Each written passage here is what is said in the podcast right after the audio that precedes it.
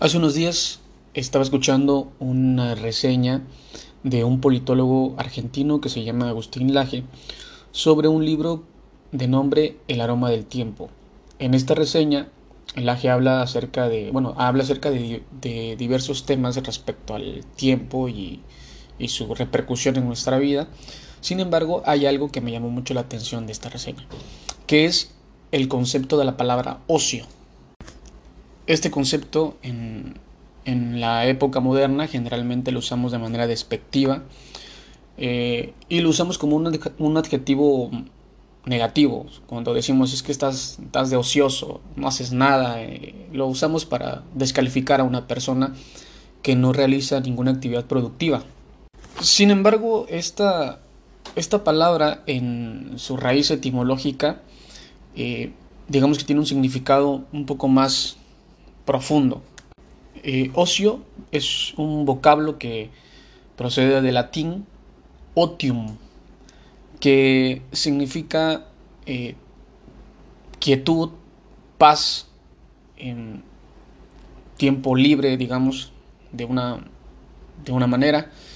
Eh, sin, embargo, el antónimo del otium es negotium, que se traduce a negocio digamos que eh, el negocio es eh, cuando uno deja este tiempo libre para ocuparse en tiempos productivos, en tiempos de, de deber o una actividad que pues nos genera una recuperación monetaria. Si el negotium es esta actividad productiva, el otium o el ocio pues es esta actividad de quietud y de paz. Es la vida contemplativa o la vida de reflexión, digámoslo así. Sin embargo, el, el, acto de ociar o, la ociosidad, eh, nosotros lo entendemos como, no sé, dedicarnos cuatro horas, ver una maratón de Netflix o simple y sencillamente malgastar el tiempo en cosas eh, que más que disfrutar de una vida contemplativa o de reflexión, pues nos ocupamos más en, no sé, la vida de consumo.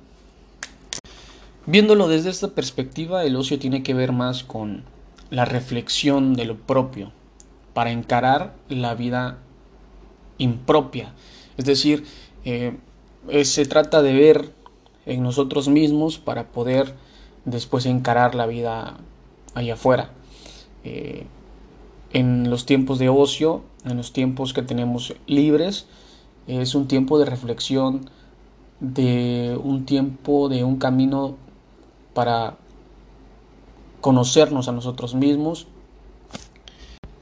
o simplemente para contemplar la vida, para reflexionar eh, sobre conceptos abstractos de nuestra vida que configuran nuestra cotidianidad, nuestra realidad. Tales conceptos podrían ser, no sé, tiempo, la muerte, Dios, la bondad, eh, la ética, la estética. Es decir, son estas problemáticas o estos cuestionamientos ¿no? que nos ayudan a entender más nuestra vida, pero que definitivamente no le damos eh, espacio, porque realmente no tenemos espacios de ocio. Lo que tenemos son espacios de consumo. Y por esa razón estos, estos espacios de consumo, más que darnos paz y tranquilidad, nos abruman. Porque tarde o temprano esto termina siendo hastioso. Por eso por más que, no sé, te dediques el tiempo que te queda de tu vida productiva a malgastar tu vida o tu tiempo en, no sé, en consumir una serie, consumir alimentos que no, no te ayudan o o te hacen daño o, hacer tal cual, cualquier cosa pero, pero que va con el consumo exacerbado, eh, tarde o temprano tiende a, a convertirse en hastío, porque generalmente estas actividades son prácticas sin sentido. Considero importante y necesario en estos tiempos postmodernos recuperar las actividades de ocio, recuperar los espacios de nuestra vida contemplativa. Y en esos espacios de quietud y de soledad eh, podemos empezar a plantearnos la vida como, como una pregunta o, o podemos detectar aquellas cuestiones que determinan nuestros paradigmas, nuestros pensamientos, porque al final de cuentas somos eso, ¿no? Personas determinadas por nuestra cultura, por nuestro contexto, por, por nuestro pensamiento situado. Y creo que encontrar esas líneas de pensamiento que delimitan nuestro ser nos ayuda mucho a, comprender nuestra vida y posteriormente a, dar frente a nuestra realidad. Eh, eh, por eso mucha gente no puede estar sin hacer, entre comillas, nada. No puede estar sola porque el enfrentamiento de a sí mismo siempre es, siempre es doloroso, siempre es dificultoso. Nadie se quiere enfrentar a sí mismo. Eh, por eso preferimos ver la televisión, ver un maratón, ver una película, a estar solo, sin simplemente nada, sin hacer nada más que pensarnos y pensar o pensarse en el mundo. Y eso es totalmente diferente. Y eso sí convierte eh, esos, esos espacios en tiempos de ociosidad. Creo que estos tiempos de ociosidad nos ayudan a no ver la vida como algo totalmente cerrado, sino como, como algo abierto. Es decir, eh, estos, en este tiempo, en este espacio es donde nosotros podemos hacer las preguntas que queremos e intentarle dar respuestas a la vida.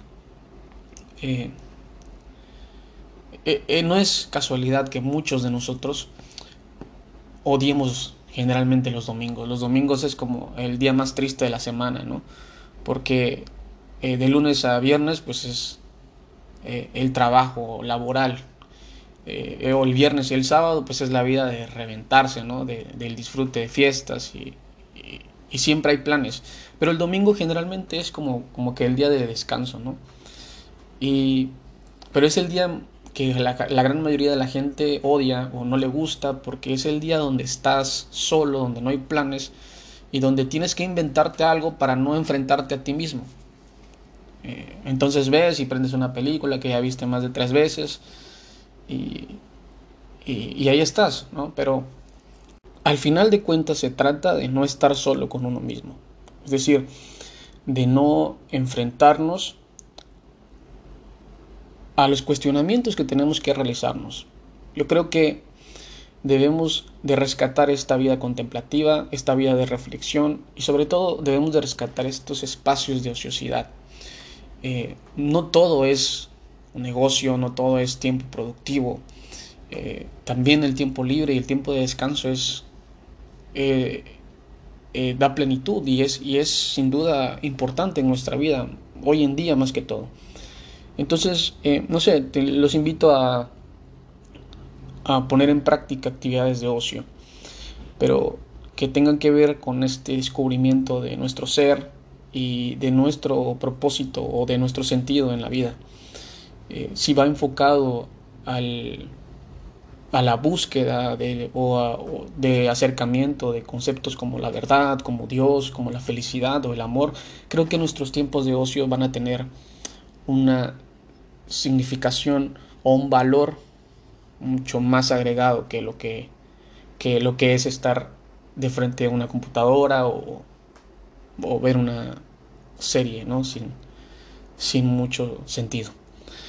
Bueno, pues eso es lo único que quería comentar el día de hoy. Espero que, no sé, te, te haya hecho pensar un poco acerca de nuestro tiempo libre y y nada, me agrada que me escuches y espero que sigas aquí en el siguiente episodio. Nos vemos y pásala chido.